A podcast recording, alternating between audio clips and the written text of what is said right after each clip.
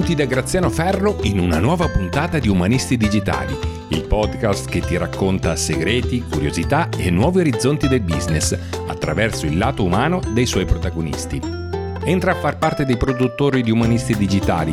Vai su umanistidigitali.it. Con 3 euro al mese puoi sostenere questo progetto e farlo crescere. Lascia una recensione e ricordati di iscriverti al podcast per ricevere gli avvisi dei nuovi episodi. Comunicare è un'arte? Lo sai che hai proprio una bella voce? Che sia con le parole o con le immagini, la comunicazione ha sempre degli effetti. Anche il silenzio produce degli effetti su chi lo ascolta. Molto tempo è passato dal primo fotoreportage di Londra di John Thompson e Adolf Smith. Raccontare professionisti e imprese con testi e immagini è difficile complicato, entusiasmante. Raccontare con le immagini ci riporta alle foto di Arthur Rothstein, Gordon Parks, Dorothea Lange, Todd Webb, Ben Shan, Carl Maidans e Walker Evans. Gli ospiti di oggi sono due. Si occupano di fotoreportage e non solo. Seguimi, andiamo a conoscerli insieme. Allora, sono Elisa Piemontesi, ehm, sono una fotografa specializzata in reportage, ma sono un po' un ibrido perché mi occupo anche di tutta quella parte che sono le strategie di comunicazione su web e social media. Quindi diciamo che riesco a, mettere, a unire due modi diversi e, e, quindi creare delle strategie che tengano molto conto delle immagini, perché per me sono molto importanti. Addirittura io di solito consiglio di partire, non so, se devi scrivere un post, io scelgo la foto e poi scrivo il contenuto testuale, perché effettivamente è il contenuto della foto che ti fa fermare e poi decidere di leggere. Magari ho una visione un po' diversa da tanti altri, ecco. Dicevo prima che ho una formazione in un'accademia professionale dello spettacolo di Milano e quindi Diciamo che il mio percorso è sempre stato volto allo scoprire linguaggi diversi, perché alla fine la danza, il canto, la recitazione, lo scrivere, la fotografia sono tutti linguaggi che poi riesci a fondere per trasmettere dei messaggi. E tu chi sei? Lorenzo Lucca, attualmente appunto fotografo, con un'ottica orientata al web in maniera leggermente diversa da quella di Elisa. Lei lavora più sul contenuto io lavoro più sulla parte tecnica perché sono programmatore, quindi arrivando dal mondo informatica, programmazione, la costruzione di siti web. Grafica. Ho fatto anche il grafico, quindi riesco a unire tutta quella parte un po' più tecnica, quindi l'uso della fotografia nel sito web, l'aspetto tecnico, la SEO, il posizionamento che ti comporta e tutto quello che è l'utilizzo finale e strategico dell'immagine. Per cui il tassello fotografico è uno degli elementi ovviamente di quello che rende la comunicazione online, però noi lo sfruttiamo molto da questo lato, cioè sia per la, il contenuto sia per lavorare e influenzare anche i posizionamenti, gli effetti e i risultati online. Ecco. Come hai organizzato il tuo lavoro? Allora, diciamo che eh, dipende un po' dagli ambiti, perché ovviamente se si tratta di fotografia siamo specializzati nel reportage, quindi ci muoviamo con poca attrezzatura, eh, tendenzialmente non utilizziamo né luci né flash né niente, quindi arriviamo sul posto e iniziamo a scattare. Il reportage vuol dire che decidendo in anticipo mm, i temi che si vogliono raccontare, il cal- seguire il calendario editoriale della strategia della, di comunicazione dell'azienda di riferimento o del libero professionista, si va a scattare quindi poi in base a questi, questi argomenti. Ma non abbiamo foto in posa, quindi non so se stiamo parlando del ristorante di turno, entriamo in cucina, ci sono gli chef che stanno lavorando, noi catturiamo quei momenti lì in modo molto naturale, anche perché è molto difficile catturare eh, delle espressioni naturali se non sei un modello, se io ti metto lì di fronte a una parete, braccia incrociate e tu non sei abituato a stare davanti alla fotocamera, ti imbarazzi e la prima cosa che fai è rigidirti, quindi escono tutte quelle foto un po' così. Quindi per quanto riguarda la fotografia abbiamo quindi un, un primo step dove si fa una riunione, si capisce quello, il materiale che si deve scattare e poi si va sul, sul posto. Invece per quanto riguarda, non so, io per la creazione dei contenuti, una volta che hai l'archivio fotografico ben organizzato, scegli le foto dei, dei post che andrai a scrivere e poi eh, leghi il testo sempre ehm, fermo restando che ci deve essere sempre prima una strategia, quindi delle riunioni prima. Lavoriamo tanto dall'ufficio noi, nel senso che non siamo soliti andare spesso dal cliente, cioè facciamo delle riunioni ogni tot eh, mesi, eh, però lavoriamo da remoto, quindi raccogliamo il materiale e poi abbiamo un, questo tipo di lavoro un po' più distante. La mia parte di organizzazione è appunto spesso al computer per andare a lavorare su tutti quegli aspetti tecnici e purtroppo spesso vuol anche dire risolvere situazioni problematiche, il sito non va, hanno avuto problemi, eccetera, eccetera. Quindi gira e rigira, anche se magari non devo occuparmene direttamente io, però appunto avendo fatto per tanti anni il programmatore, comunque vado a cercare di risolvere questa parte. Il lavoro fotografico che dice Elisa viene usato in modo strategico pensando alla parte di utilizzo finale. Quindi Elisa parlava di parlo, ragiono su quali sono i contenuti che devo creare. Quindi so che vengo da te, sappiamo che tu parli in questo modo, racconti queste cose, hai questi canali, vorrai dire queste, questi sono i tuoi valori, questi sono tutti gli aspetti. Sono tutti aspetti che parlando con Fulvio nelle tue interviste precedenti avrei evidenziato, cioè quali sono i valori, che cosa racconto di me, com'è lo storytelling. Ecco, se noi estraiamo tutta quella parte di lavori contenuti, abbiamo una traccia delle fotografie da creare. A quel punto la creazione delle fotografie si divide in le utilizzo per creare contenuti, quindi so che ristorante X faccio vedere ogni tanto la cucina, faccio vedere ogni tanto i piatti, faccio vedere ogni tanto altre situazioni, le persone, perché il problema era riempire un anno di contenuto eh, con il materiale fotografico, quindi non posso continuamente insistere su un solo tipo di foto. Io aggiungo un altro pezzo in più che è, io devo con quelle fotografie ra- riuscire a riempire tot strumenti, per cui inizio a dire è una, ricet- una struttura ricettiva, quindi ho necessità di una fotografia su Booking. Booking ha bisogno di questo tipo di dimensioni, di risoluzioni e so che funzionano meglio questo tipo di foto perché la gente in quello strumento sta cercando informazioni su il bagno, cioè paradossalmente la foto del bagno è quella che ha più successo. Non è la foto che metterei in copertina nel sito, no. ma su Booking se metto le foto del bagno ho un vantaggio perché la gente quando va a cercare una camera vuole anche vedere come sono i bagni, perché da lì capisce un po' di più.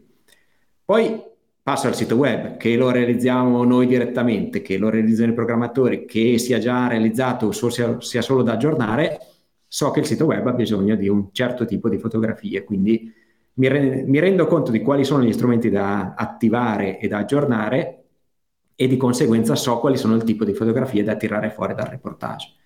Ti parliamo proprio di tirare fuori dal reportage, prima Elisa citava l'archivio di foto, perché per noi vuole dire che in una giornata, un vero reportage in cui succede qualcosa e ci, c'è un ambiente abbastanza ampio, vuol dire scattare 3, 4, 5 mila fotografie al giorno da cui poi estrai una selezione e, e in media tiri fuori 300, 500, 600 foto buone che hanno vari livelli di, di utilizzo. Alcune fotografie sono coper- ideali per copertine, quindi la copertina del sito, altre sono dettagli di racconto per, utili per creare lo storytelling. Cioè accompagno lo storytelling con un'immagine che abbia uno stile di storytelling. Quindi diciamo che abbiamo una parte più di strategia, mm. quindi eh, vai lì, eh, studi, raccogli materiale, e una parte più pratica dove crei le foto, le lavori, le consegni e poi le utilizzi direttamente per eh, il cliente.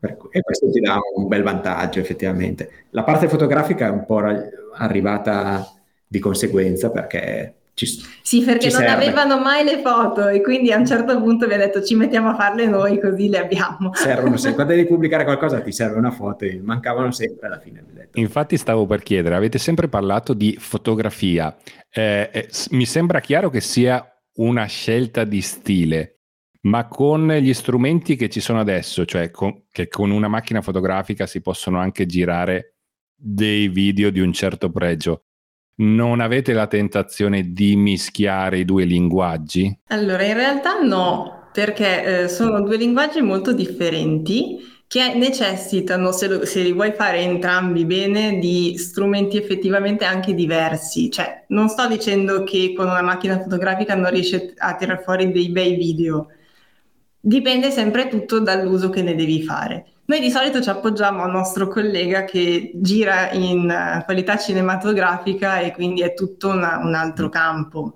però preferiamo essere noi verticali sulla fotografia per avere un ottimo risultato e avere un'altra persona verticale sul video in modo che possa essere un altro ottimo risultato. Sì, perché quando fai lo switch tra i due canali di comunicazione è sempre un diverso, per cui è difficile, mentre fai un reportage fotografico non riesci a fare il video perché di conseguenza, cioè in qualche caso lavoriamo insieme, però appunto lavoriamo insieme per, grazie al fatto che sono vent'anni che lavoriamo con lui. Quindi eh, riesci a, fa- a, sapere cosa rinquadra lui, quanto è stretto in base alla lente che ha su e non gli passi davanti. Altrimenti il rischio è che continuamente io passo avanti al video e viceversa nelle mie foto compare un cavalletto, qualcosa del, della parte di ripresa video. Quindi li teniamo separati per quel motivo lì.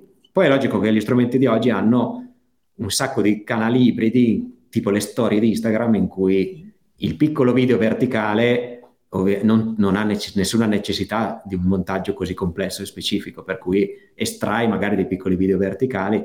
In quel caso lì spesso però andiamo di formazione sul cliente e gli facciamo completare a lui questa parte, perché eh, il cliente, metti che si ha due ore di volo da noi, ovviamente fai un aggiornamento all'anno, due aggiornamenti all'anno, costruisci la base dell'archivio fotografico, però la giornata che c'è uno splendido tramonto sul mare è lui che deve riuscire a documentarla. Altrimenti poi ti manca un pezzo di realismo, perché noi possiamo anche creare tutte le fotografie che vogliamo, però se vuoi creare un vero racconto, uno storytelling reale, non puoi scrivere oggi c'è una bellissima giornata e prendere una foto d'archivio tutte le volte.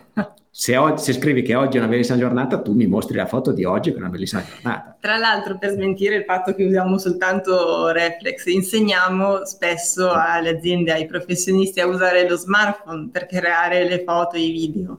Quindi non è che siamo i puristi della fotografia, no ogni strumento ha pregi e difetti, conoscendo a fondo lo strumento riesci anche a utilizzarlo in modo ottimo per creare i contenuti che servono. Sì, sul mio Instagram sono quasi tutte foto col telefono, quelle, non quelle con la macchina fotografica, perché, ma sì, per a parte, perché spesso scatti con la macchina fotografica e stai scattando per il cliente, per l'archivio e poi col telefono fai il tuo storytelling, racconti il backstage, eccetera. Quindi in molti casi ti è più comodo farlo col telefonino direttamente piuttosto che poi scattarlo con la macchina fotografica. Poi il telefonino in realtà ce l'hai in tasca tutto il tempo, tutti i giorni, hai molte più occasioni di avere qualcosa da aggiungere al tuo racconto piuttosto che la macchina fotografica. Abbiamo parlato di, di, racconto, allora ogni storia ha sempre un inizio. Qual è stato il tuo percorso e, e come sei arrivato eh, dove sei ora? Co- come sei arrivata dove sei ora? No, il mio percorso è stato questo, programmazione,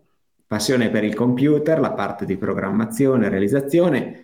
È arrivato internet, quindi la parte programmazione si è spostata tanto a un discorso di programmazione web. Poi il primo lavoro effettivo è stato nell'ambito grafico, grafico tecnico legato alla parte pubblicitaria, quindi proprio anche un grafico che si andava a interfacciare con gli strumenti tipo plotter, tagli, stampa, quindi tutta una parte molto più pratica, a cui ho abbinato sempre la parte di programmazione web. Quindi ed era già comodo al tempo sapere sia la parte grafica che la parte web perché riuscivi a interfacciarti meglio. Mentre spesso un grafico che arrivava dalla stampa pura faceva molta fatica a capire l'esigenza del web. Paradossalmente anche solo, ma ancora oggi chiedono una fotografia a 300 dpi che magari sul web non ha nessun senso perché i dpi non vengono usati. Quindi questa cosa era, era, già molto comoda all'epoca, quindi figuriamoci adesso in cui aggiungi la parte fotografica e sei tu stesso a saperla utilizzare. Poi ovviamente non realizziamo più il sito noi personalmente perché oggi comunque la complessità di un sito richiede un altro tipo di competenze, anche solo di tempo da dedicare per riuscire a portare fuori un risultato che sia all'altezza dell'aspettativa però naturalmente sapere quali sono le esigenze del programmatore, quali sono le esigenze tecniche, ti aiuta tantissimo nella parte, nella realizzazione. Sai che materiale dargli, cosa bisogna fare, cosa può fare, cosa non può fare e ti aiuta veramente tanto. Quindi questo percorso è stata un po' una fortuna, cioè poter provare tutti questi aspetti è sicuramente un vantaggio.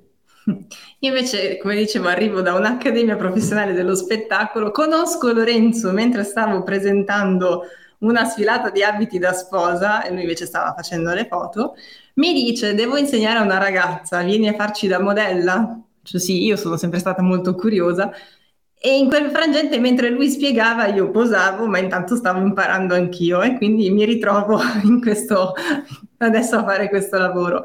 Mentre per tutta la parte di strategia e contenuti ho avuto la fortuna invece di essere affiancata da Fulvio Iulita, il nostro collega appunto, e quindi ho imparato sul campo anche questo, fermo restando che la scrittura è sempre stata comunque una mia grande passione sin da quando ero piccola, quindi Diciamo che abbiamo unito un po' tutte e due i vari puntini ed essendo tutte e due degli ibridi riesci comunque a creare dei, dei prodotti o dare un, una, una, visione forse un po' più ampia, perché adesso non si può essere tuttologi, ma secondo me è importante avere una visione ampia per riuscire a creare una strategia completa. E, e, questo era lo sguardo rivolto alle nostre spalle, diciamo, al, al passato. Adesso vi faccio guardare un, dall'altra parte, verso il futuro.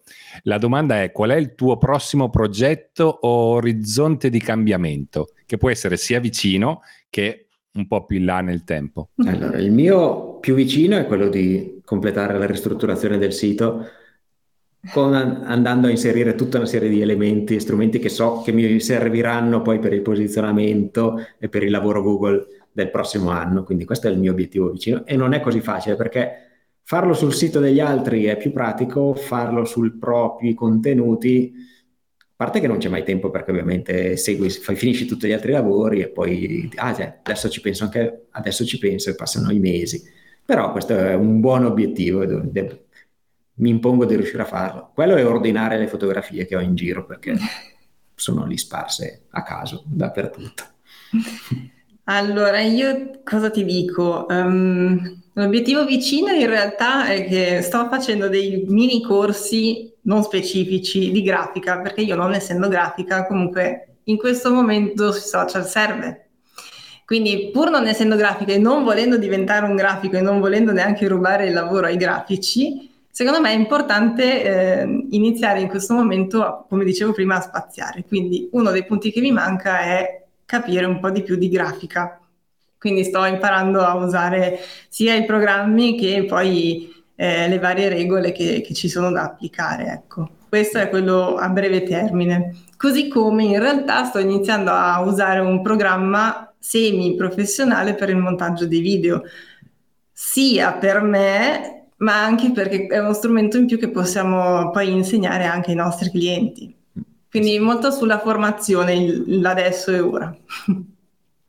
Sì, diciamo che il, il, mestiere è molto effervescente, sempre dinamico, in continuo movimento, quindi non ci si annoia mai in questo senso. No, no, fin troppo, esatto. Per, tant'è che appunto dire tra due anni cosa ci servirà a fare di preciso... E, è impossibile adesso come adesso, perché potrebbe cambiare talmente velocemente che effettivamente... Dipenderà anche, anche da come cambiano gli strumenti. Sì, esatto. Sì, sì. è vero, è vero, è vero. Eh, per, eh, per, guardare un po' verso, verso l'esterno, la domanda successiva è questa. Sono sempre soddisfatti i, i tuoi clienti, o meglio, cosa apprezzano di più di quello che fai per loro? Che gli risolvi i problemi. Sì, da, da, parte mia è sicuramente la parte di risoluzione dei problemi, perché gira e rigira che anche se non era previsto, prima o poi qualche problema da risolvere, ah già che ci siamo, guarda che il sito web non sta funzionando, non funziona questo, ho perso il sito. Il classico è aver perso, perso il sito, cioè 3-4 clienti all'anno arrivano che hanno perso il sito web. Per cui non, non, sarebbe stato magari il lavoro che dovevi fare, però ovviamente è utile farlo. Quindi io sono un po' il problem solving, cioè quando c'è qualche dubbio, qualche cosa, ho detto, boh, proviamo a chiedere a Lorenzo. Quindi per questo che non riesco magari a organizzarmi perfettamente le giornate, perché di punto in bianco magari succede qualcosa, arrivano e dico, ma tu ne sai di database server condivisi perché ci hanno chiesto? Eh, ok, va bene, guardiamo. Eh, quindi gliela risolvi. Però questa è un'esigenza che c'è tanto, effettivamente i clienti hanno tanto adesso, perché il mondo è molto complesso. Immagina un cliente, anche una piccola impresa, eh, non, non, parliamo di multinazionali, una piccola impresa però ha, inizia ad avere 5-10 canali tra le mail interne fino ad arrivare al sito, all'archiviazione, il backup del sito, i canali social, i canali comunicazione interni e esterni, ognuno di quelli può generare qualche tipo di problema. Per cui mettere insieme tutto questo e farlo funzionare nel tempo, in un campo come quello dell'informatica che è quasi più stregoneria riuscire a far funzionare con costanza qualcosa, effettivamente quello che ha bisogno di più il cliente è qualcuno che gli dia una mano. Poi è naturale che non posso fare io tutto, ovviamente, quindi posso dire, guarda, questo qui sembrerebbe un problema di sentiamo il programmatore oppure sentiamo il, l'hosting se ci possono fare qualcosa, però almeno hai idea di dove andare a indirizzare la risoluzione del problema, proprio perché appunto ah, poi hai un'esigenza verticale specifica. Cioè, se tu arrivi e mi dici ho un problema con le Google Ads per gli annunci di Google, inizio a darci un'occhiata io, guardo se è un problema banale o no, se c'è qualche cosa, poi nel momento in cui dici guarda, fun- sembra funzionare tutto, però vuoi impostare una campagna di promozione per creare clienti e contatti, ok, però sentiamo questa X persona lui è verticale su, solo su quella cosa lì e almeno ti segue per bene su questa cosa qua. Come avrai capito siamo molto uh, inclini mm. alla collaborazione ma soprattutto ad andare a trovare persone che si occupi, occupino verticalmente di un singolo ambito. Mm, sì. poi è quello secondo noi l'importante, no? Riuscire magari ad avere una specificità che poi dove sei effettivamente bravo e dove porti i risultati. Esatto. E poi l'altra cosa che possiamo dire forse è la presenza, nel senso che siamo reperibili e eh, se, anche, se, anche, fosse sabato non è che ti diciamo ci sentiamo lunedì, se è un'emergenza ci siamo. Quindi... Sì, questo, eh, soprattutto questa parte, in tutta la parte turistica ricettiva è, è, è così, perché ovviamente il sabato e la domenica è un giorno in realtà di piena attività del cliente, per cui effettivamente... Cioè, paradossalmente su qualche albergo se scrivi a luna di notte comunque c'è Elisa che ti risponde nel caso. Cioè, Però non sta scherzando, è vero. per cui in ogni caso. E questo è un valore aggiunto, diciamo. No, è bello sì, l'approccio, sì. l'approccio ehm, che, che, ne sta venendo fuori come professionisti perché... Um, prima mi avete detto che la, la vostra formazione comunque è, è, fatta di abilità che vanno sia in verticale ma anche si allargano poi in orizzontale. E invece adesso eh, mi state dicendo che comunque però la parte professionale è molto verticale e quando c'è bisogno di, di interventi che viaggiano in parallelo sapete collaborare anche con persone che, che svettano in verticale. No, è molto e io posso darti un'indicazione. Tu arrivi, hai questa problematica, posso dirti, guarda, per te probabilmente un mix di annunci Facebook, annunci di Google e il tuo sito a occhio non va, cioè questo sito buttalo, cambialo, rifacciamolo, almeno ti so dare un'indicazione, perché magari il cliente arriva e dice guarda vorrei fare Twitter, vorrei aprire Twitch, però dice guarda il sito non va, la newsletter ce l'hai lì, non la stai usando e non hai mai neanche fatto qualcosa su Facebook, quindi capire un po' da, in che modo indirizzarlo. Poi a quel punto appena c'è l'esigenza di specifica, ovviamente riesci a indirizzarlo sul professionista giusto, anche per portare avanti il lavoro in maniera un po' più efficace, perché naturalmente portare avanti una ricostruzione di un sito insieme alla creazione di una campagna Google che va testata, collaudata, messa in, in test con i budget, con gli annunci, insieme a una promozione Facebook, insieme a tutti i canali social che sono magari perse, password perse, nomi cambiati, e, e immagini di profilo diverse, è tutta una serie di attività che nel complesso ti porterà ad avere finalmente un risultato uniforme di comunicazione. Però sono talmente tanti elementi e tasselli a mettere insieme che ovviamente devi farli in più persone, perché altrimenti il rischio è che tra due anni sei ancora lì a dover aggiornare il sito web perché semplicemente io non ho tempo di aggiornarlo. Sì, diciamo che spesso facciamo il coordinamento, quindi siamo sopra e alla fine poi abbiamo tutti i professionisti che, a cui ci rivolgiamo e che collaborano in uno stesso progetto. Come hai disegnato la, la, tua routine, se ne hai una giornaliera per perseguire i tuoi obiettivi e, e com'è in generale la tua vita, giusto per, per capire un po'? Difficile. Ehm... No, per me è un po' difficile perché non abbiamo molto una routine, nel senso sì. che Dipende molto se siamo in ufficio e quindi stiamo lavorando, non so, alla strategia, ai contenuti o al, a livello di programmazione, oppure eh, se siamo in giro a fare foto e può essere qui vicino come a Lampedusa, quindi la nostra routine dipende, nel senso Sì, è estremamente varia. Ci sono periodi in cui magari eh, sono tre settimane e siamo completamente in ufficio, altri periodi in cui sei sempre in giro. Tipo adesso arriva giugno, per noi di solito giugno è un mese di attività, cioè apri gli alberghi, aprono alcune situazioni. Quest'anno c'è anche il Salone del Mobile Design Week a giugno, che per noi vuol dire andare dai tutti i vari clienti del mondo del design, fare le immagini e tutto. Quindi giugno sarà un mese probabilmente quasi tutto itinerante. Paradossalmente aprile invece è stato abbastanza sedentario come mese, tutto al, seduti al computer, però appunto è, è, è veramente vario in base al progetto. Cioè è capitato di essere tipo una volta a mezzanotte, io ero in una base spaziale sopra, oltre il circolo polare artico, al, insieme al cliente al telefono con Elisa che nel frattempo era a Lampedusa. Cioè, in vacanza tra l'altro. In vacanza, sì, esatto, questi, questo vizio di andare in vacanza ogni tanto. Per cui eri presente nei due estremi più lontani possibili dell'Europa eh, e nel frattempo combinavi, sistemavi un lavoro e poi la settimana dopo invece essere magari sette giorni al computer per sistemare le fotografie e aggiornare i canali di comunicazione. Quindi la routine effettivamente non esiste.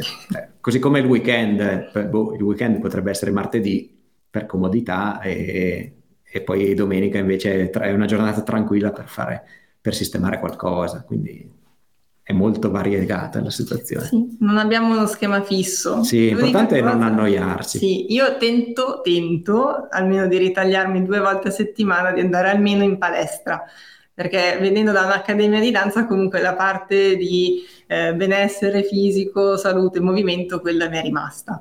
Quindi tento, non sempre ci riesco, eh, però ci tento.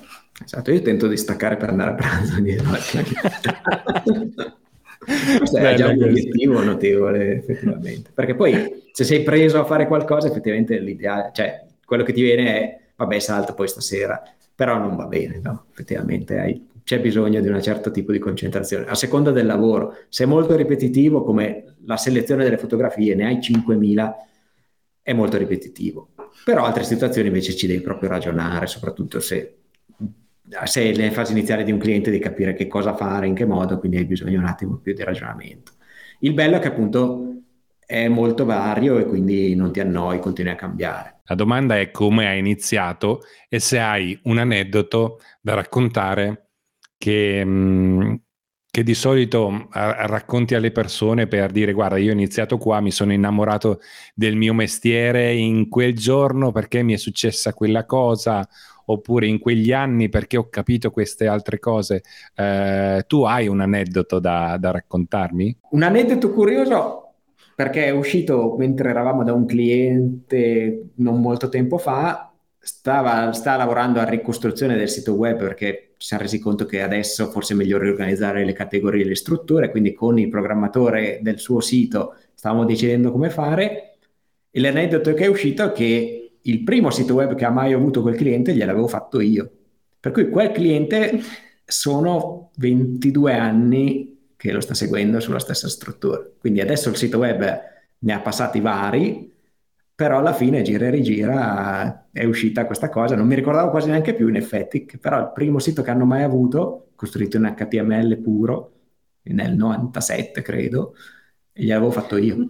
E, cui ancora, e adesso per cui ho abbastanza pratico più o meno di che cosa hanno bisogno per il sito web ecco, adesso, dopo tutto questo tempo diciamo per cui questo è curioso perché effettivamente a livello informatico e del web tutto questo periodo di tempo è, sono ere geologiche effettivamente. Cioè. Ma quando ti sei innamorato dell'informatica, ce l'hai un punto preciso nel tempo che hai detto, ah, voglio fare questa cosa? Mm, Ah, ma ero ancora a scuola, scuola insomma, ancora a scuola sicuramente. Sì. Cosa eh. combinavi? Che sai di solito quando uno si interessa di informatica... È tutto in prescrizione. non c'è problema. Nel frattempo sono cambiate tante cose. Mentre la fotografia? La fotografia no, da tanto tempo. Mio padre era appassionato di fotografia, quindi ho imparato a sviluppare, oh, penso, tre, almeno 35 anni fa ho imparato a fare fotografia. Avevo, forse facevo prima, seconda me, elementare, e più o meno vedevo già come si facevano gli sviluppi del bianco e nero. Per cui questa cosa sul web ogni tanto è un aneddoto curioso che esce perché dice, eh, ma adesso sai, col digitale voi fate pratico, col digitale siete comodi, col digitale... Ho detto sì, va bene, capito tutto, ma io so anche scattare a pellicola e so anche svilupparti una, un'urolina a pellicola. Infatti era capitato su qualche lavoro, qualche cliente, gli avevo scattato apposta interamente a pellicola. Perché? Per Era una sfilata di moda. Una sfilata di moda, si avevo scattata sia in digitale che in pellicola, mano destra, mano sinistra, e così almeno per vedere cosa portare avanti. Porta avanti un racconto molto diverso. Della moda di, di, ritorno, apro una parentesi, della moda di ritorno delle fotografie stampate istantaneamente, che cosa ne pensi Lorenzo? È un bel vantaggio perché eh, ti permette di guardare quello che hai fatto e questa cosa non si fa tantissimo. Il punto uno è tutto sul digitale, poi però non c'è una disciplina di archivio e quindi più delle volte le persone se le perdono perché salvano tutto. Infatti noi non ridiamo, arrivi da un cliente e tutto, sì sì ho tutto qua su questo disco esterno, ma hai un'altra copia? No perché? No, dico, cioè noi abbiamo almeno quattro di copie delle fotografie perché poi ovviamente arrivano a noi a chiedere ho perso tutte le fotografie, voi ne avete una copia? Sì, va bene, noi ne abbiamo una copia. So che decine di migliaia di fotografie, tieni tre o quattro copie, ovviamente un... ci vuole una certa disciplina tenere i file in ordine e riuscire a raggiungerli dopo anni. Se qualcosa stampi riesci a, a tenerlo in mano. Quindi effettivamente questa cosa dello stampato è utile. Su qualche cliente ogni tanto stampavamo anche la parte di comunicazione su Facebook ci sono servizi che ti permettono di stampare il profilo Instagram, stampare la pagina Facebook e ottenerne un libro. Su clienti che hanno una comunicazione un po' variegata e complessa, ottieni magari un libro di 400-500 pagine con dentro i post. E questa cosa è bella da vedere perché ti rendi conto che è un racconto a quel punto. I singoli post di Facebook, se li costruisci con un'unica strategia, come insegna Fulvio, quel libro lì dietro. Eh, Vabbè, la marchetta! Sì, questa era improvvisata, va bene. Per chi non vede il video, diciamo qua dietro sullo scaffale c'è il libro per raccontarsi. No, questa cosa ti, re- ti, fa rendere conto che effettivamente c'è un filo conduttore e quando sfogli le pagine vedi che pian piano il racconto va, sta spiegando tutti gli aspetti di quel lavoro che fai e alla fine quello che esce ne è un racconto completo. C'è anche da dire un'altra cosa, perché è vero che siamo abituati al web, ma quando ti trovi davanti questi libroni di 300-400 pagine, effettivamente ti fanno capire il valore del lavoro che è stato fatto. Perché pubblicando sui social, pubblicando sul sito, non hai mai qualcosa di tangibile, non riesci mai a capire quanto è stato veramente fatto. La carta stampata, che a me piace tanto, soprattutto per prendere appunti, invece ti dà quella sensazione fisica di tutto il lavoro che c'è dietro. E tu Elisa come hai iniziato? Hai un aneddoto che ti piace raccontare a questo proposito? Ma è stato tutto molto graduale in, in realtà. Eh, io non avrei mai pensato di eh, fare strategie social o di diventare fotografa. Il mio sogno era di diventare una ballerina e di lavorare nel mondo dello spettacolo. Poi nel momento in cui ho finito l'accademia, ho conosciuto lui presentando colpa la sfilata, mia. sì, colpa tua, eh, mi sono anche resa conto che più andavo avanti, più era un momento un po' difficile, C'era, era arrivata la, quel periodo di crisi in Italia, quindi eh, ti prendevano sì, prendevano no, come al solito. Facevi tanti provini, io magari andavo tutte le settimane, tutti i giorni, facevo 4-5 provini al giorno a Milano che sembra poco, però io abito a un'ora e venti di distanza dalla città, quindi era un impegno importante. Magari riuscivo a portare a casa uno o due lavori, però sul lungo termine non, non, non ci vivevi. Io sono molto pratica, sogno tanto, ma sono anche molto pratica. Conoscendo Lorenzo, non so, è stato tutto molto naturale, nel senso che a un certo punto mi sono ritrovata a scattare le foto perché io ho iniziato ma- nei matrimoni, perché all'inizio noi lavoravamo come matrimonialisti Esatto, insieme ad altri due fotografi era un periodo molto creativo, abbiamo sperimentato tanto sulla parte fotografica in quel periodo lì e siamo partiti ai matrimoni, che è molto complicato. Mamma mia. A livello fotografico il matrimonio è complicato perché se ci pensi, va bene, sembra tecnicamente più difficile fare una fotografia di moda, uno still life di prodotto, quindi hai cavalletti, attrezzature, la sala posa, un'enormità di materiale però hai tutto il tempo che vuoi, bene o male, per fare e rifare.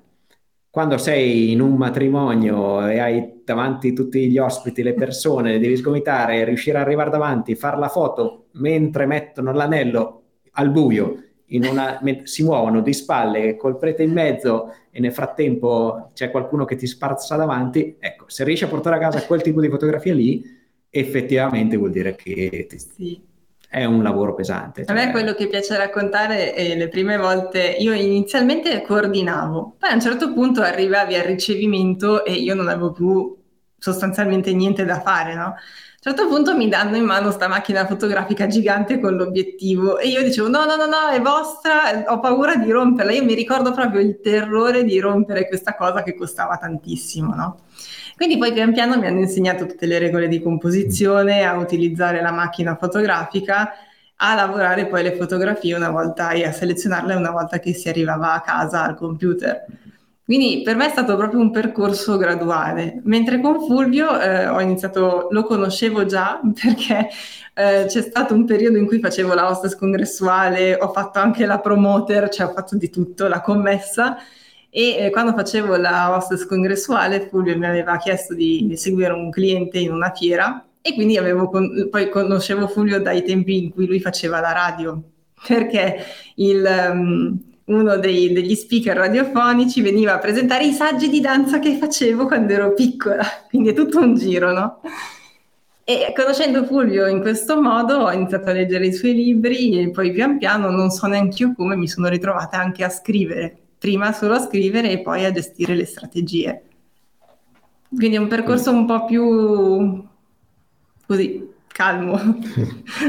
Qual è l'errore che non ripeteresti? No, forse rifarei tutto perché alla fine cioè, quello che siamo stati e che abbiamo mh, passato è un po' quello che ci rende le persone che siamo oggi, no? Quindi anche tutti gli er- i piccoli errori, le cadute, le difficoltà magari che uno ha dovuto superare, ehm, anche paradossalmente il fatto che non sono riuscita a fare il lavoro che volevo veramente, eh, però è una cosa che secondo me arricchisce e quindi no, io rifarei tranquillamente tutto. Sì, forse a livello generale, ma credo che valga per qualsiasi libero professionista, è, sopra- è quello di selezionare soprattutto le cose che ti interessa davvero fare è una parte molto difficile, quella di dire ok, ho queste tre richieste, le accontento tutte e tre o solamente questo che mi diverte, mi piace, questo cliente mi trovo bene, gli altri non mi trovo bene. È difficile da fare effettivamente perché vuol dire rinunciare volontariamente a fare delle cose. Però di fatto più rinunci e più fai le cose che ti piacciono e più segui solo i progetti in cui ci credi, più effettivamente ti portano avanti. Eh, Guarda, effettivamente questa è la nostra filosofia, cioè noi non accettiamo tutti i progetti. Se è un progetto che è lontano da, da quello che possiamo essere noi, oppure se comprendiamo che non siamo le persone giuste, preferiamo magari o consigliare delle altre persone oppure comunque non, non iniziare neanche. Sì, sì, può succedere anche sulla fotografia, anche se tu arrivi con un'esigenza fotografica particolare, ci capita, ci chiedono avrei bisogno di fare queste foto, diciamo no guarda non te le facciamo noi. Questo il nostro collega questo è specializzato in questo tipo di immagini vai da lui. Semplicemente perché è vero possiamo farla anche noi però a parte non essere pratici cioè alcuni tipi di fotografia hanno davvero una complessità tecnica eh, per cui puoi scattare in digitale puoi avere tutte le agevolazioni del mondo oggi però comunque devi conoscere alcune cose. Quando fotografi un rubinetto cromato se non sei più che bravo a mettere le luci, quel, quel rubinetto farà riflessi di qualsiasi cosa e diventi pazzo. Per cui è anche inutile cervellarci noi quando c'è qualcuno che è abituato a fare quel lavoro lì con estrema professionalità. E dall'altro lato mi annoierebbe tantissimo. Eh, per cui mi annoia fare quel tipo di foto, per cui te la farei, però poi non sono granché contento ci metterei magari il doppio della fatica perché appunto non sono neanche così pratico e da tanto che non faccio quel tipo di fotografie, per cui ti porto a casa il risultato, ho perso un sacco di tempo io, non sono granché contento. Se ti consigliavo direttamente il fotografo, nostro amico che fa quel tipo di fotografia lì, tu eri più contento e io, è vero che avevo un pezzo di lavoro in meno, però magari occupavo quel tempo lì per studiarmi qualcosa di nuovo che un domani avrei utilizzato. Qual è la mole di lavoro durante la settimana? Ma eh, dipende. eh, noi siamo molto, cioè non avendo un programma molto serrato, tipo, non so, mi viene in mente Fulvio, ti avrà sicuramente raccontato che lui inizia alle 9, alle 10, poi va in pausa pranzo e poi riprende il pomeriggio, no? E noi dipende, tipo oggi era dalle 9 fino alle 12.30 abbiamo avuto una riunione con dei clienti. Eh, adesso siamo qui con te. Poi nel pomeriggio dobbiamo sentire un'altra ragazza con cui collaboriamo per un altro progetto. Poi sicuramente magari ci mettiamo a capire. No, appena finiamo quello mi ha chiesto un altro per sentirci perché hanno un problema. Con... Ah, mi stai salutando adesso. E quindi appena finiamo devo sentire loro. Okay. Do- cui... Dovremmo anche andare a pranzo in teoria, quindi... Sì. E, e, quindi è tutto un po' un divenire. Eh, io dico che programmare è uno stile di vita, nel senso che ehm, per come sono le nostre giornate, no? io gestisco delle pagine social, come avrai capito, programmo anche il mese intero della pagina social, poi ovvio posso andare a fare dei ritocchi, delle modifiche, ma per essere sicura di avere i contenuti che comunque vengono pubblicati, anche se io non sono presente fisicamente al computer o in ufficio perché sono via per lavoro, eh, per questa mia sicurezza io dico sempre a tutti, anche a, alle persone a cui faccio da tutor, programma, perché l'unico modo per avere una vita poi un po' sensata e organizzata è quello di programmare i contenuti che devi far uscire tuoi, sulle tue pagine social, sito e tutto quanto, e poi riesci a organizzarti meglio il tempo che ti resta per le riunioni, gli imprevisti, perché in realtà una parte di lavoro che, che non si tiene mai in considerazione sono gli imprevisti, tipo la richiesta che ha ricevuto adesso Lorenzo non era prevista, però se non hai il tempo di incastrarla non riesci a essere così efficace. Esatto, e poi appunto, soprattutto in un ambito come quello del web, spesso le cose cambiano da un momento all'altro, per cui se oggi c'è un problema con una scheda Google aziendale, è meglio dargli un'occhiata subito tra oggi e domani, perché magari ci mettono sette giorni a riattivarla, per cui prima, prima sistemiamo meglio è perché magari un cliente in questa fase è nella fase che sta raccogliendo le prenotazioni, i contatti dell'estate.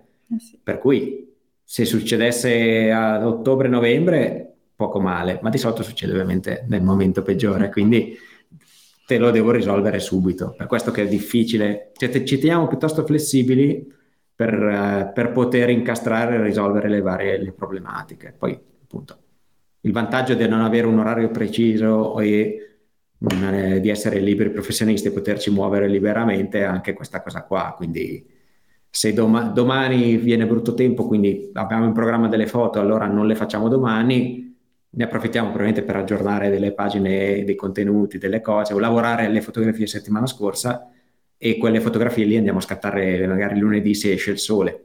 Se non esce il sole cambieremo di nuovo, sì. perché ovviamente hai questa... dipende un po' da questa situazione qua. Ecco per cui insomma la lista, purtroppo la lista non finisce mai, però, però, questo è anche un... Ma lo sa anche lui che non finisce mai, sì, la verità sì, è quella, vero? Sì sì. sì, lo so bene anch'io. Il lavoro è una lista di task che non ha, una, non ha effettivamente una fine, cioè però pensare di dire li faccio tutti è letteralmente impossibile, cioè non finiranno mai, quindi è anche inutile mettersi a cercare di farli tutti. Così mi fai venire l'ansia, sappilo. eh, giusto per renderti partecipe e consapevole di questa cosa. Basta.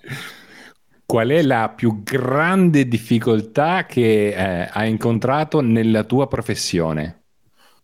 Uh. ah, sono difficili le tue domande, eh, sappilo. La più grande difficoltà. Cerco su Google nel frattempo. No, io ce l'ho, guarda, ce l'ho, mi è venuta in mente subito, guarda. Um, la mia più grande difficoltà è essere donna.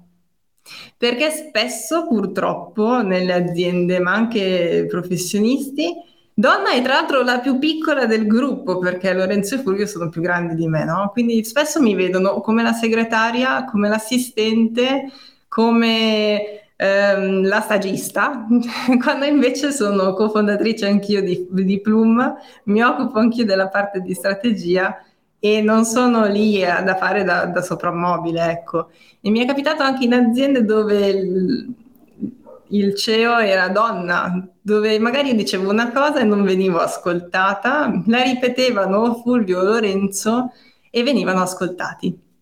Questo è un grosso vantaggio per me perché basta sentire più o meno le idee di Elisa e riportarle, effettivamente gran parte del mio lavoro è a posto. Quindi, appunto, ma come diceva la stagista che oggi è disponibile qui, eh, praticamente, no, la, la difficoltà maggiore della, invece dalla parte del mio lavoro è proprio il, il continuo aggiornamento, cioè la continua evoluzione degli strumenti, quindi soprattutto in un ambito, quello del posizionamento, magari è qualcosa che ti è abbastanza spiazzante, cioè quello che funzionava sei mesi fa magari adesso non funziona più, gli strumenti che usa Google. Elisa, se vogliamo fare un esempio pratico, mi programma un post per un cliente che io devo mettere in promozione e io non riesco a vedere quel post perché lo strumento di Facebook che le usa lei, il mio Facebook non ce l'ha ancora e quindi per, non posso vedere quello che programma lei. Quindi lei deve usare un altro metodo perché altrimenti io non posso entrarci nella stessa pagina del cliente perché ci fa usare due strumenti diversi. Ne ha due in test e non ha ancora deciso quale usare, per cui io vedo un Facebook differente. Domani questa cosa potrebbe cambiare, ma ci è capitato anche, ormai è quasi una barzelletta, vai a fare un corso di qualcosa al mattino apri lo strumento e aspetta che guardiamo com'è oggi, perché qui gli diciamo, tipo, vede, perché ovviamente se aprite, ma questo, ma è cambiato? ma come? Hanno aggiornato il sistema. C'era capitato una volta durante un corso di smartphone photography, quindi insegniamo la fotografia smartphone, e verso la fine del corso eh, segnaliamo un'applicazione molto utile da utilizzare per lavorare le foto, no? Ma io l'avevo usata la sera prima per fare delle cose sul mio telefono, quindi sicurissima.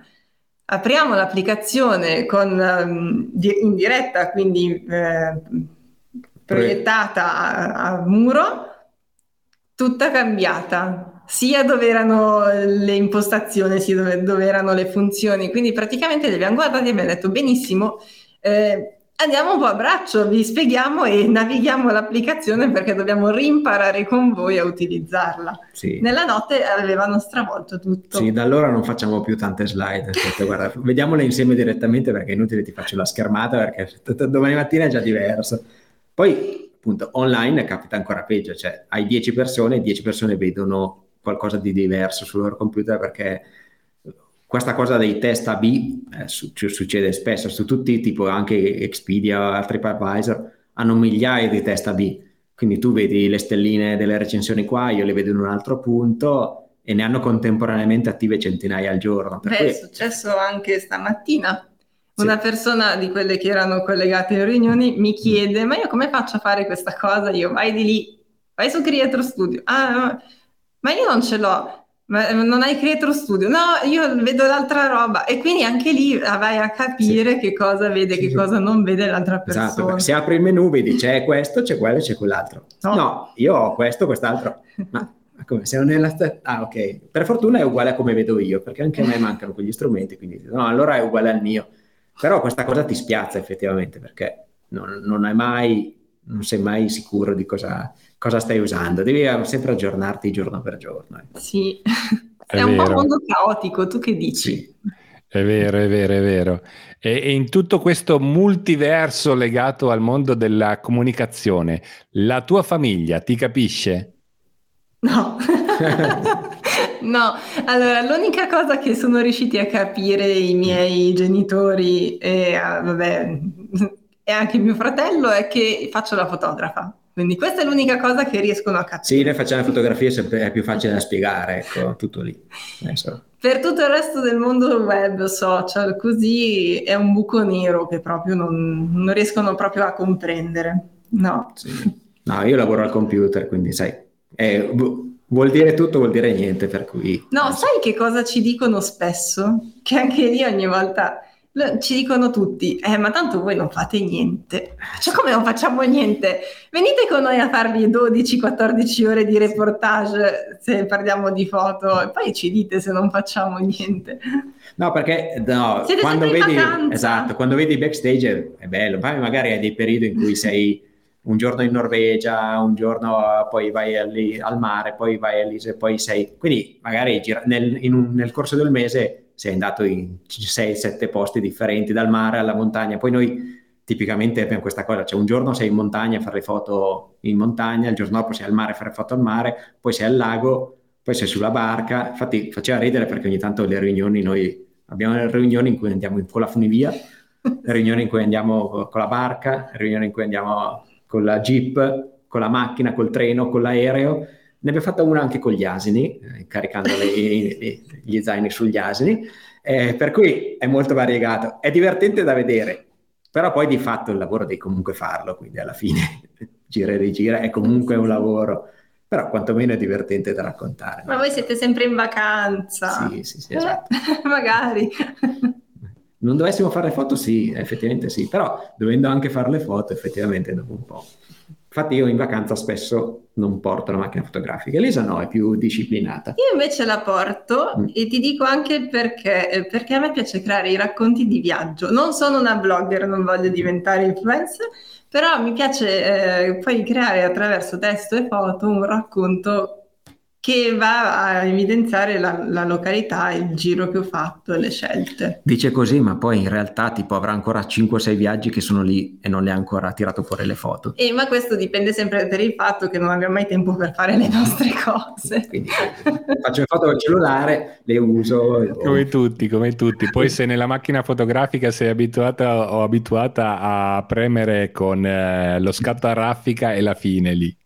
Sì, sì, sì, sì, Andiamo proprio di raffica anche noi perché soprattutto quando fotografi le persone e se sono in movimento ovviamente, nel momento in cui parli hai tutte le espressioni e quindi poi devi andare a, ad avere lo scatto giusto. Sì, se vuoi essere sicuro di avere una buona foto devi scegliere tra tante, eh, però effettivamente poi a quel punto ne hai davvero tante. Cui... Infatti l'altro consiglio che possiamo dare, visto che all'inizio ci avevi chiesto qual è il primo consiglio che vi viene in mente, ne possiamo aggiungere questo che è scattate tanto e poi fate una bella selezione. Ah, quello sì. Sì, non è un consiglio, quello è il segreto per avere delle belle foto. ne fai tante e tieni solo quelle belle.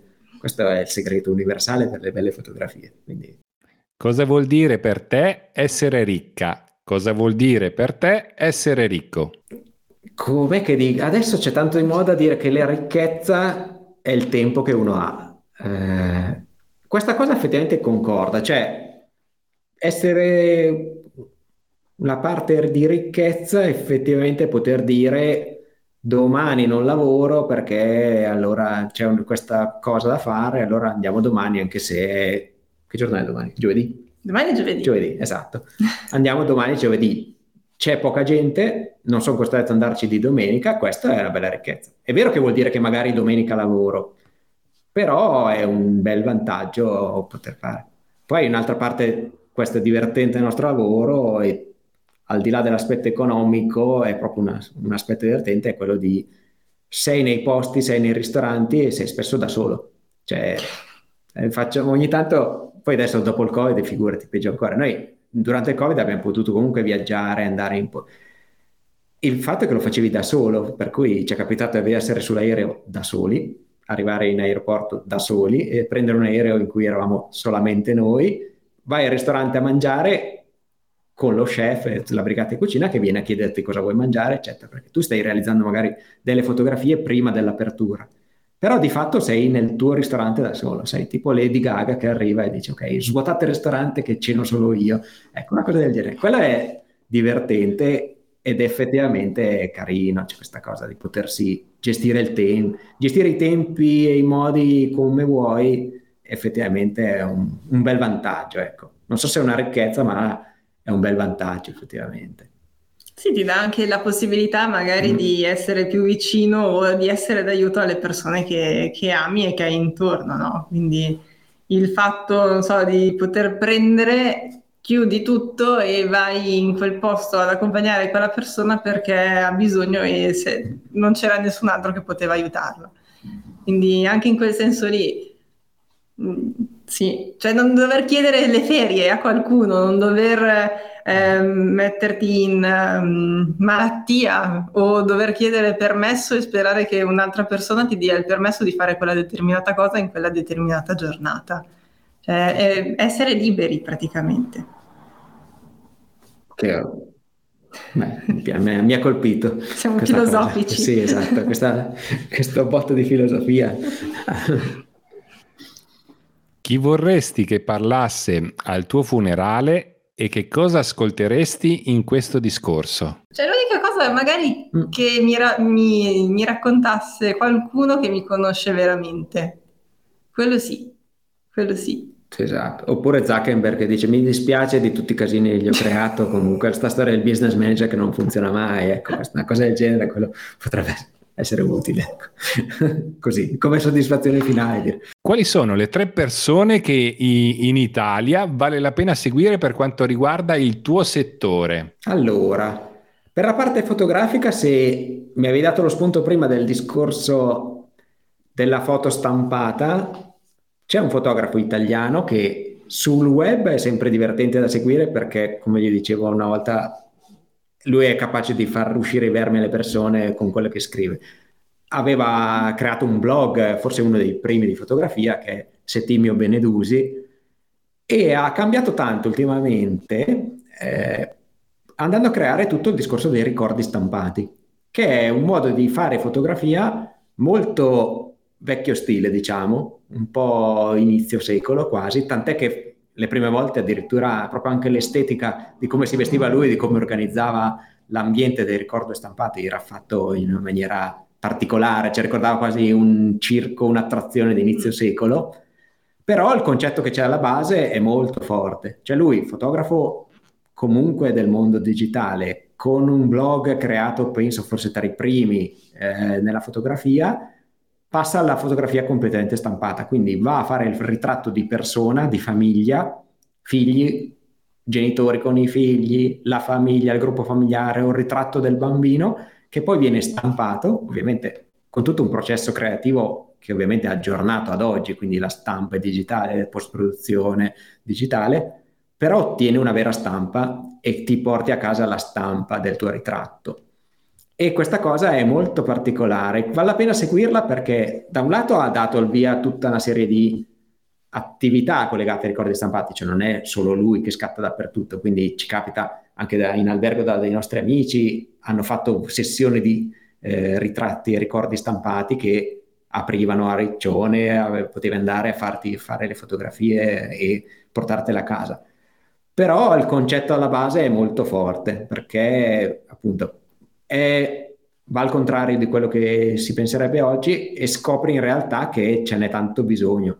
Cioè l'idea di portarsi a casa una fotografia, parliamo noi che magari ne portiamo a casa 5.000 al giorno, ti porti a casa però una foto che è stampata ed è quel momento è molto particolare. E poi d'autore. Perché... E poi d'autore, comunque anche tutti gli altri, ovviamente tutti gli altri collaboratori che hanno aderito al discorso dei progetti stampati sono poi comunque tutti fotografi in cui... Importanti. Eh, da un lato è un'esperienza probabilmente per tutti andare a farsi fotografare da un fotografo, un ritrattista, perché è difficile, è un po' come rispondere alle domande, come tu dicevi, domande particolari, cioè davanti all'obiettivo tu col fotografo ti sta facendo una fotografia e quella foto non è la metto su Facebook oggi, domani, buh, tanto domani metto la foto del gatto, che è più comodo, ma è quella fotografia lì, è il ritratto che mi porto a casa e mi terrò a casa o terran- regalerò ai nonni, queste cose. È un concetto un po' diverso. Una volta c'era questa abitudine, cioè si andava a fare la foto dal fotografo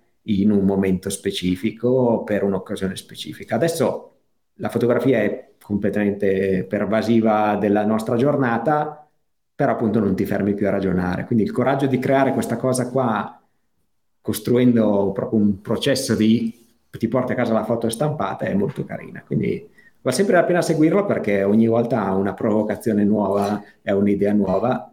E... Un secondo nome potrebbe essere Matteo Flora, mm. il nostro amico Matteo, che effettivamente lui è molto ha un suo stile, è molto riconoscibile. Non litigateci come... No. no perché... Però i contenuti che, che, pubblica sono sempre molto illuminanti. Sì, sì, sì. Ma no, ha il suo carattere ovviamente, questo tanto lo sa perfettamente anche lui. Guarda che sei registrato. Sì, sì, lo so, lo so, infatti però mi devo vendicare che mi ha scritto dell'altra volta. Delle... Ah, okay. e, però appunto il coraggio di dire quello che pensi e di buttare fuori le tue opinioni non è facile. Poi, soprattutto, il suo settore è un settore che vale la pena comunque Qual seguire. è il settore di Matteo? È la parte della reputazione online, soprattutto, quindi molto collegato da un lato alle problematiche di sicurezza proprio per avviare il lavoro, da un lato alla parte etica e legale, comunque con una parte di società più legata all'ambito legale, però diciamo quello che in generale l'argomento è sempre legato alla reputazione che ho online. E poi che sei una persona, che hai un'azienda, che sei un dirigente, che sei un lavoratore singolo, autonomo, conviene seguirlo, perché banalmente anche oggi se pubblichi un messaggio di scuse su Twitter, qualcuno sotto ti dirà, ah ma la scusa fatta bene va fatta in questo modo. La scusa fatta bene è il, suo, è il tema di Matteo, per esempio, che ti dice, guarda, Così si chiedono le scuse, così rispondi alle critiche, così devi fare per gestire una crisi reputazionale. Mm. E questa cosa è illuminante, ogni tanto lo consigliamo a qualche cliente di seguire o gli mando qualche link perché ti fa rendere conto di una cosa. No, tu come azienda non puoi dire, ah ma tanto quello l'ho scritto su Facebook io, però è il mio profilo personale cosa c'entra? Quello è il mio profilo personale, non è mica una cosa lavorativa. È io di solito gli tiro fuori un, due o tre dirette di Matteo in cui parla di qualche profilo personale che ha creato delle shitstorm enormi. Dico, Cosa guarda, sono gli shitstorm se qualcuno non lo sa? È una tempesta di merda.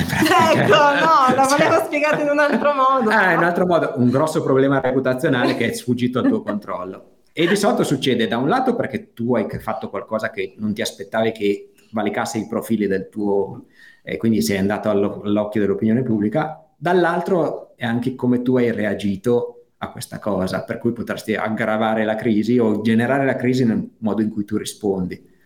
Okay. Un, una, storicamente la parte sul web è, lo chiamano anche l'effetto Streisand, proprio da, dal personaggio che ha, ebbe dei problemi con una villa o comunque una contestazione con una, un discorso edilizio, la risposta a quel tipo di critica che era comunque reale è stata cercare di nascondere o far cancellare o annullare la notizia per evitare che questa cosa online non funziona mai, perché automaticamente crei questo che l'hanno denominato purtroppo per lei da, proprio in questo modo, amplifichi la notizia in realtà.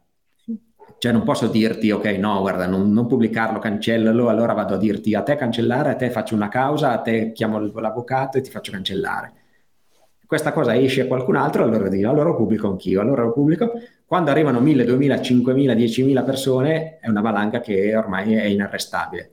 E tu l'unica cosa che hai fatto è alimentare questo fuoco continuando a gettarci sopra delle cose. Ci manca un terzo nome.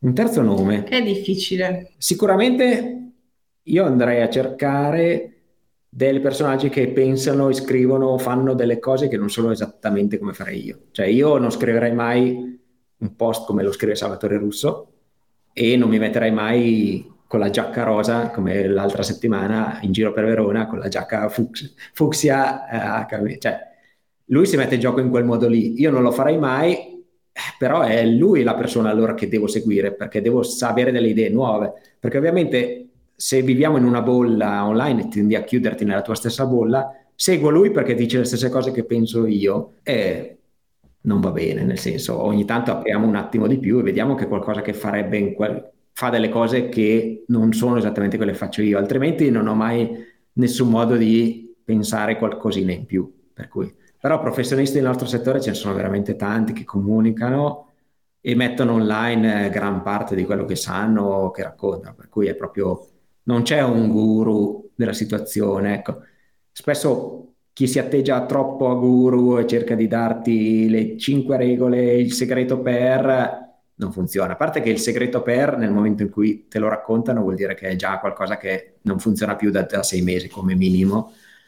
Punto secondo, appunto, non esiste un segreto, una ricetta segreta per, altrimenti lo farebbero direttamente non, e, e, userebbero quello loro senza comunicarlo agli altri. No, conviene seguire vari personaggi, soprattutto se ognuno è verticale nel suo settore e soprattutto se quello che scrivono e fanno è un po' fuori dalle righe, perché vuol dire che si stanno mettendo in gioco. Un piano editoriale perfetto che accontenta tutti, di solito vuol dire che non ha, non ha contenuti, perché è impossibile prendere una, un'opinione e farla andare bene a tutti. O sei la Nutella oppure non vai bene a tutti. E la Nutella con l'olio di palma, eccetera, è sempre un po'. Ah. Però, come dice Iabichino, anche sulla Nutella prende, il brand deve prendere una posizione e scontentare qualcuno, effettivamente, perché un brand che prende una posizione e si espone, è vero che può perdere clienti, però dall'altra parte acquisisce una fiducia, una reputazione, quindi seguite quelli che prendono un po' di posizioni, ecco. Questo sì, sicuramente. Tre libri assolutamente da leggere e perché? Raccontarsi online, ho avuto un breakout, è molto utile perché è un manuale e quindi essendo un manuale eh, va a spiegarti proprio tutte le basi. Quindi se uno è alla ricerca di basi e di un metodo eh, diverso da quello che magari ha già visto in giro, quello sicuramente è un libro ottimo da cui partire.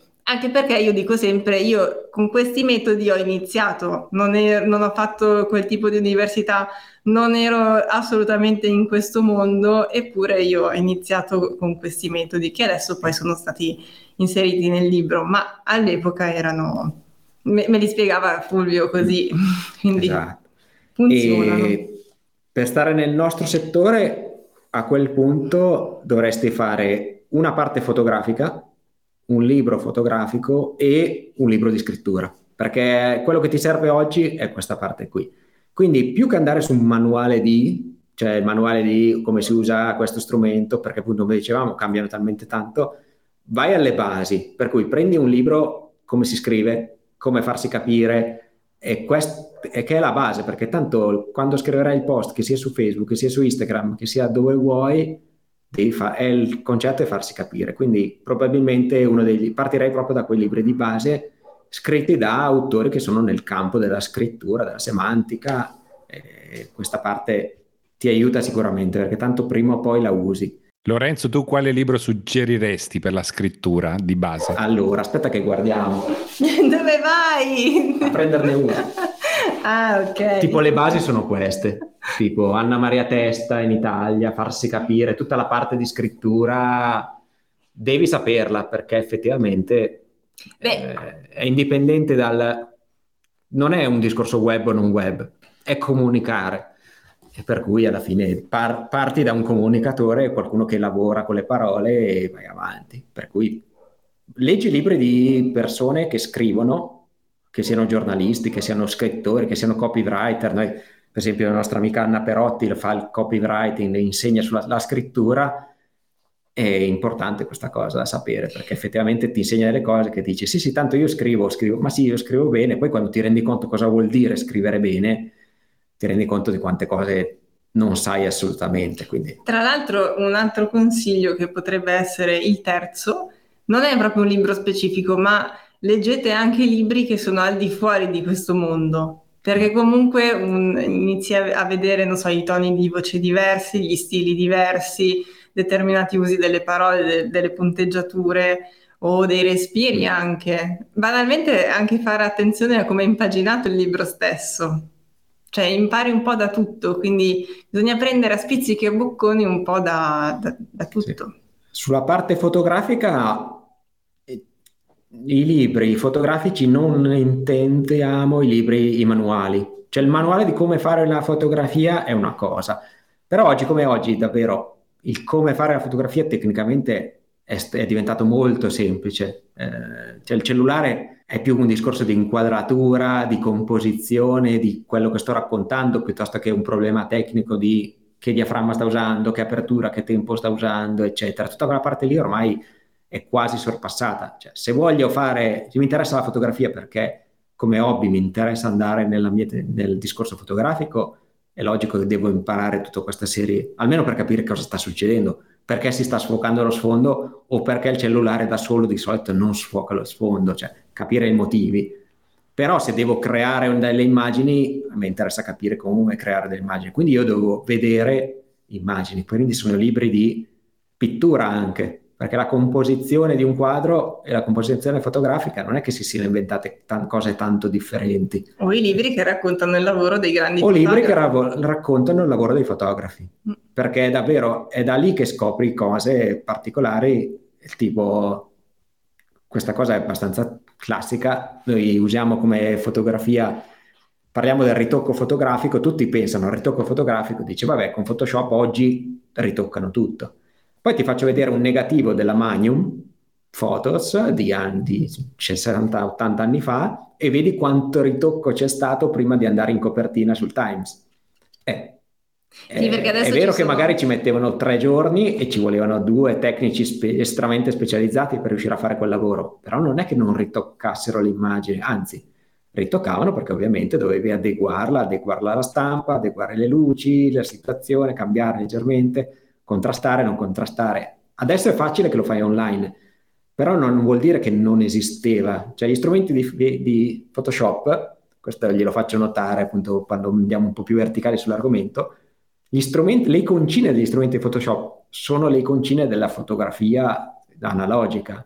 Cioè il, il maschera, il contrasta, la mascherina, cioè quelli, quei disegnini lì sono in realtà le mascherine che si usavano sui negativi. è obbligatorio fare la domanda su un bel libro che parli di reportage. Mm. Aspetta che guardo. eh, io, lo so, io, lo so, che Lorenzo ne conosce più di uno, però eh, mi piacerebbe che in libreria. No, comunque questo che diceva Lorenzo è una cosa che diciamo spesso nei corsi di foto mm, che teniamo poi in azienda in realtà perché ci sono i puristi che sostengono che in realtà dovresti scattare e non lavorare le foto però diciamo, perché se lo facevano prima non possiamo più farlo adesso che è tra l'altro anco- è ancora più semplice? L'importante è non andare a stravolgere l'immagine. Guarda, di fotografia eh. questo è particolare ah, davvero. Sì.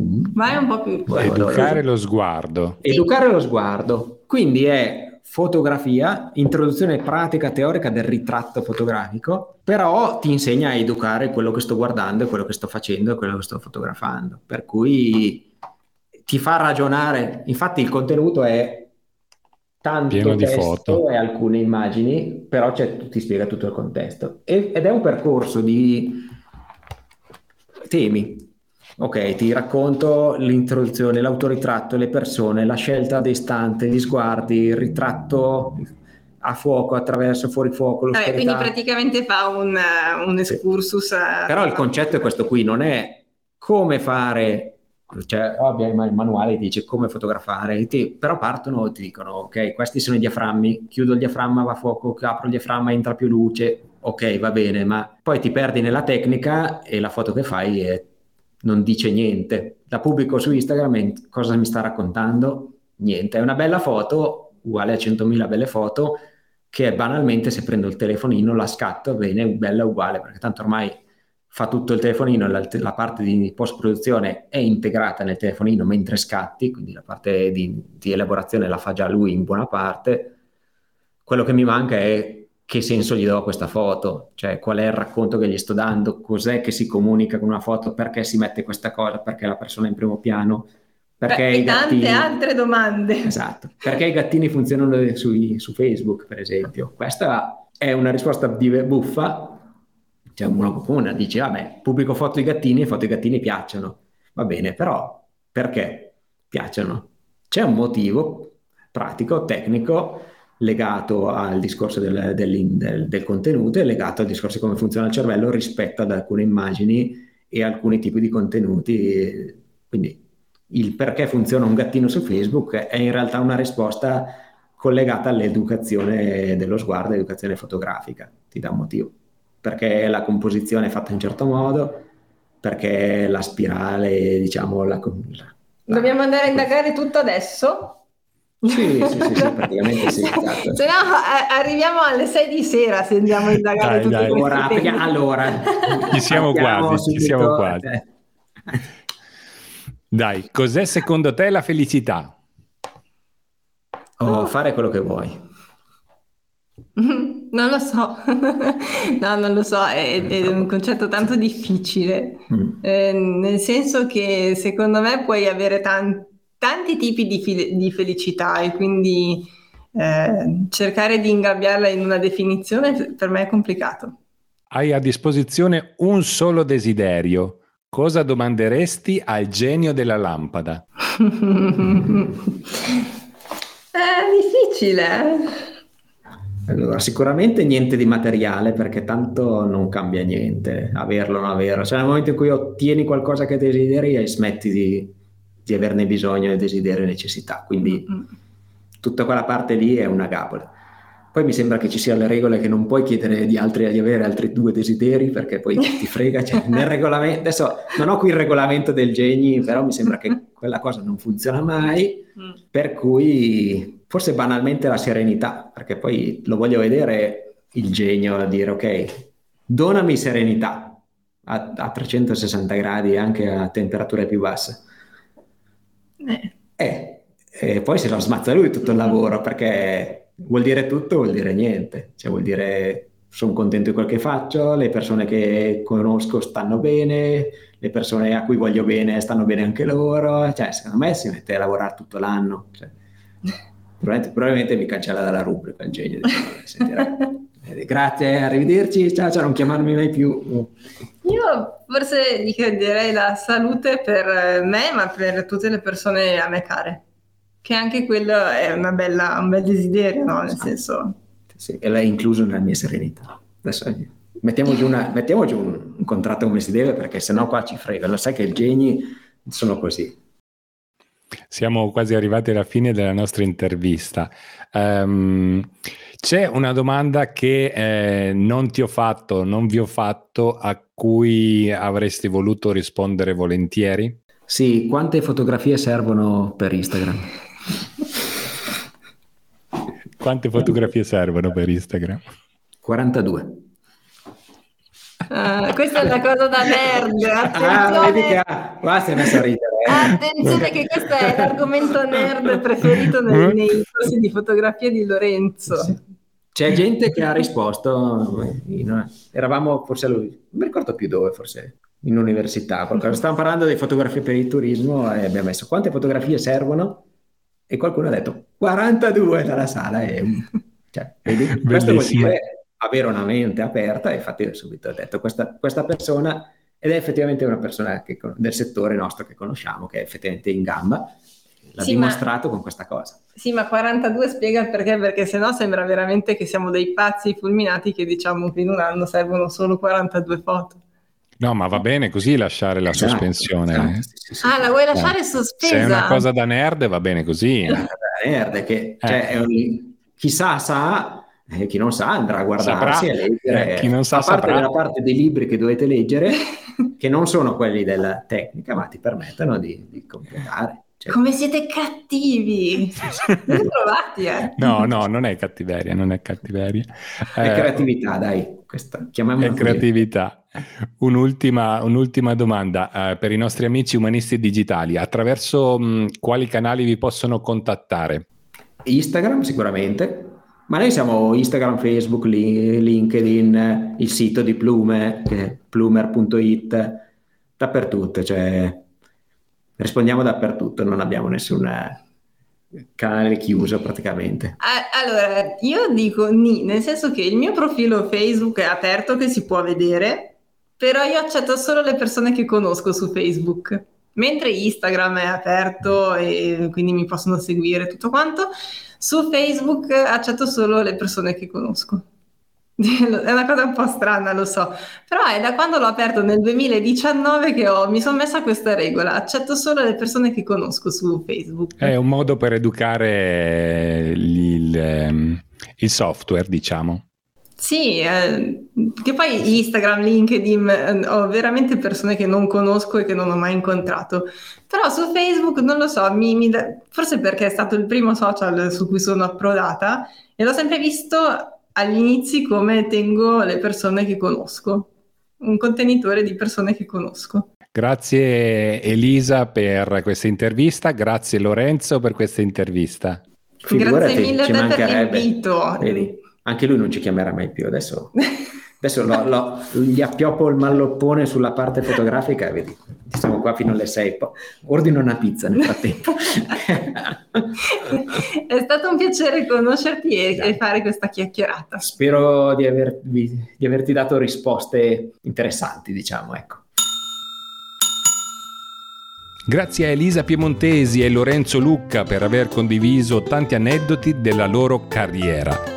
Se l'episodio ti è piaciuto ti chiedo di condividerlo sui tuoi social usando l'hashtag Umanisti Digitali, così che sempre più persone possano ascoltare questo podcast. Condividi questo episodio con altre due persone che ritieni possono trarre beneficio dal contenuto di questo podcast e aiuterai così a diffondere questo progetto e le persone che riceveranno questa condivisione potranno esprimerti la loro gratitudine.